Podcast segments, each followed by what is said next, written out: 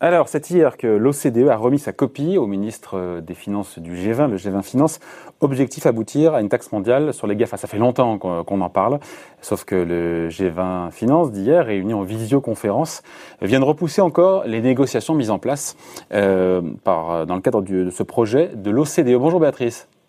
Bonjour. Béatrice Mathieu, rédactrice en chef euh, à l'Express. Ça fait quand même deux ans, enfin peut-être plus d'ailleurs, ça fait quoi? Ça fait deux ans que l'OCDE planche sur, euh, sur cette euh, épineuse, homérique question de la taxation à la fois des multinationales et des GAFA. Euh, de quoi est-ce qu'on parle? Parce qu'on parle d'un impôt minimum, d'une taxe spéciale sur les géants du numérique. On explique un petit peu déjà. De quoi on parle un peu nébuleux tout ça. Oui, oui, oui.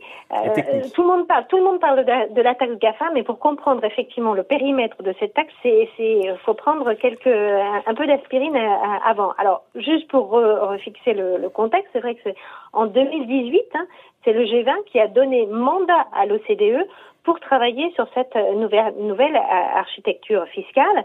Et c'est, un, un chantier qui est extrêmement aride, mais aussi totalement, c'est titanesque, hein, car il s'agit tout simplement de réinventer tout un pan de la fiscalité des entreprises à l'heure de la révolution numérique. Euh, alors, sans rentrer vraiment dans des, des arcanes fiscales trop trop complexes, hein, euh, les, les, fiscalistes, quand ils parlent de, de, de, de fiscalité sur les entreprises, euh, il y a un élément essentiel qui s'appelle l'établissement stable. C'est-à-dire que jusqu'à présent, pour pouvoir taxer une entreprise qui opère euh, dans un pays, un État doit pouvoir prouver que cette entreprise, elle, elle possède une présence physique, c'est-à-dire une usine, des magasins, des employés. C'est ce qu'on appelle l'établissement stable. Le problème, c'est qu'avec la multiplication du nombre de filiales et surtout de la digitalisation de l'économie, eh ben, ça, fait, a fait exploser en vol cette notion d'établissement stable qui datait euh, de, de l'entre-deux-guerres. D'où la nécessité de revoir tout ça, parce qu'en fait, il y avait des dizaines de multinationales, pas simplement un des géants du numérique, hein, qui jouaient sur cette ambiguïté pour en fait loger euh, leurs profits euh, réalisés dans des dans des endroits où la fiscalité était beaucoup plus douce en fait. Ouais.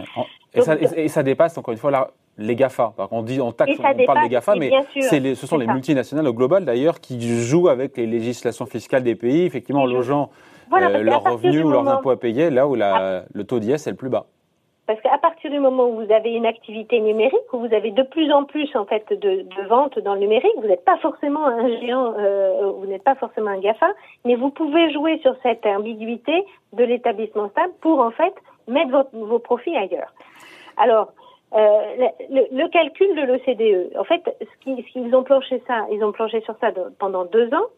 Euh, il y a deux piliers. Il y a un pilier 1 et un pilier 2. Alors, dans le pilier 1, on va voir à quel point c'est compliqué, hein, mais ils mmh. veulent, en fait, pour chaque grande entreprise, consolider un profit mondial. Voilà. Donc, on va essayer de regarder euh, au niveau monde, que l'entreprise soit cotée ou non d'ailleurs, hein, quel est son profit mondial. À partir de cette Mais on l'a facilement pour les boîtes cotées, on l'a facilement ça. Bah oui, pour les boîtes cotées, oui, pour les boîtes non cotées, c'est un peu plus compliqué. Donc il va falloir déjà consolider ce profit. Quand on a ce gros gâteau, on va regarder entreprise par entreprise quel est le profit résiduel, c'est-à-dire la, super, la surperformance de l'entreprise par rapport à la moyenne du secteur. Oh là là, ce que c'est compliqué. Voilà. par pays. Et après. Par pays ou dans l'ensemble? Dans l'ensemble pour l'ensemble de l'entreprise. D'accord. Par exemple, on va dire bon ben Google ils ont réalisé 100 euh, de profit, on estime que ce surprofit, il y en a 50. Ouais. Voilà. Et c'est ce 50 là qui euh, va être de profit qui va être réparti entre tous les pays selon une clé de répartition, il faut que les pays se mettent d'accord selon la clé de répartition, et, et qui seront taxés au taux de l'IS en vigueur. Le, concept, Béatrice, de surprofit, je le comprends mal. Hein. On considère en fait que euh, les entreprises de, du, numérique ou que la digitalisation a fait qu'il y a des certaines entreprises on réalise des profits qui sont supérieurs à ce que fait la moyenne du secteur. D'accord, ok.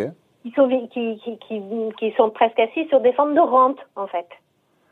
Donc, le, tout le calcul, en fait, de l'OCDE, c'est de, toute la difficulté du calcul de l'OCDE, c'est de calculer ce qu'est ce surprofit. Hmm. Mais il n'y a pas, plus simple. On regarde les bénéfices de Google, on regarde le poids de chaque pays dans les ventes de Google.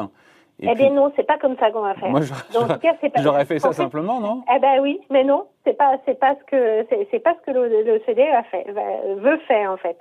Donc vous voyez déjà la difficulté euh, du calcul, parce qu'il faut que calculer ce fameux surprofit. Il faut après le euh, dispatcher entre les pays, et après il faut que chaque pays le taxe. À quel taux? Euh, Au taux en vigueur dans le pays au taux en vigueur dans le pays, bah oui, parce que il y a la question, la notion de souveraineté fiscale de chaque pays, et donc on ne va pas remettre en jeu cette souveraineté fiscale. Oui, mais il y aura un taux d'IS minimum, ça c'est le deuxième pilier. Je Alors ça c'est le deuxième pilier, pilier qui fait que parallèlement à ça, on va essayer d'instaurer un taux minimum d'imposition des multinationales qui serait de 12 à 13% Alors ça, c'est euh, l'architecture.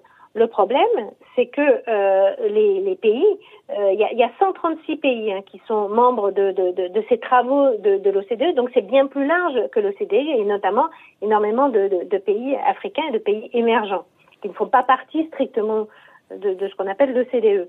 Le problème, c'est qu'ils sont d'accord sur rien. Ils sont euh, d'accord déjà pas sur le champ des entreprises concernées. Et là, il y a un affrontement entre la France et les États-Unis, où la France voudrait que ce soit réservé aux seules entreprises du numérique. Et là, on voit bien euh, que dans ce cas-là, ça serait essentiellement les entreprises américaines qui seraient concernées, alors que les États-Unis disent non, cette problématique de digitalisation de l'économie, elle est elle, elle, traverse tous les secteurs en fait et pas ça peut s'entendre ça peut s'entendre comme argument et, non qui peut s'entendre complètement qui hmm. peut s'entendre et ils disent notamment euh, par exemple les géants de luxe ce que ne veut évidemment pas entendre euh, le gouvernement français donc déjà sur le périmètre en fait qui, quelles entreprises seraient euh, concernées par cette taxe on voit bien qu'il y a des désaccords fondamentaux. Mm. Et je ne vous parle pas effectivement des désaccords sur la part des profits euh, taxés, sur ce fameux calcul de ce profit résiduel, sur le, la clé de répartition des recettes fiscales entre pays. Là, Parce qu'il y aurait des recettes fiscales en plus, il faut expliquer, l'OCDE l'a calculé à 100 euh, milliards, 100 milliards de plus au global, et là on se dit mais combien pour la France? Voilà, donc là l'OCDE a dit, nous on continue sur nos, nos, nos travaux, euh, ils ont estimé euh, le, le, potentiel de recettes fiscales liées à cette nouvelle architecture fiscale. Ils l'estiment à 100 milliards euh, d'euros par an. Et il faut rajouter 100 milliards aussi de recettes fiscales déjà existantes, mais qui seraient réparties différemment entre les pays. Euh, alors, comme on voit bien que, comme ils s'entendent tous bien dans cette négociation, les États membres ont refusé que le CDE publie les estimations de recettes fiscales pays par pays on aurait été bien content de savoir qui allait gagner et qui allait perdre. Le Conseil des prélèvements obligatoires nous parle, euh, la Cour des comptes nous parle de 7 milliards pour la France. Euh, alors, ce qui est certain, ce que, ce que euh, le, Conseil des prélèvements obligatoires dit et qui a été confirmé aussi par le CDE, c'est que ça serait en tout cas nettement supérieur à ce que Bercy et Bruno Le Maire a calculé avec sa propre taxe GAFA. 500 millions d'euros. Voilà, parce que parallèlement à cette négociation au niveau euh, international, on voit bien qu'il y a de plus en plus de pays qui eh ben, euh, veulent faire leur propre taxe numérique avec leurs propres règles. D'où ce risque de balkanisation que vous évoquez dans cette semaine dans l'Express. Voilà, d'où ce risque de balkanisation. Et on voit qu'il y a une quarantaine d'États aujourd'hui. Alors la France en tête, hein, qui est très très très leader sur ce sujet-là, mais aussi l'Espagne, l'Italie, le Royaume-Uni, Singapour, la Hongrie, hein, qui sont qui ont soit voté soit sur le, sont, soit sur le point de voter une telle imposition, mais avec des schémas très différents. Donc on va dire, on pourrait se dire, bah, c'est pas très grave finalement cette balkanisation. Le problème, c'est que ça met quand même une instabilité juridique sur euh, les entreprises, que ça, ça, ça ouvre la voie à des contentieux multiples avec des risques de double imposition. Euh, et donc ça va faire travailler euh, évidemment les, les, les cabinets de fiscalistes et d'avocats. Mais au final, c'est quand même du perdant-perdant. Ouais, et on se dit qu'au vu de ce qui s'est passé au G20 Finance d'hier, on finit là-dessus, Béatrice, euh, cette taxe GAFA ou sur le numérique, cet impôt minimum sur les sociétés, euh, c'est pas prêt de voir le jour. On a évoqué un accord possible fin 2021. Oui, c'est pas prêt de voir le jour. Alors beaucoup se disaient, euh, c'est Trump qui a tout, tout bloqué. Avec la nouvelle administration, les choses vont, vont, euh, vont mieux se passer. Euh, c'est pas certain euh, du tout parce qu'il y avait un assez grand consensus en fait sur ce sujet-là, et notamment sur ce que j'expliquais au, au, départ sur le, le, périmètre en fait des entreprises concernées. Il y a un consensus euh, au Sénat euh, américain entre les démocrates et les républicains pour dire il n'y a, a, pas de raison que ce soit seulement les, les, les géants du numérique qui soient taxés. Donc, euh, il n'est pas certain qu'une administration Biden serait plus souple sur, sur, sur ce sujet-là, même si sur la forme, ça serait sans doute moins euh, explosif qu'avec Trump.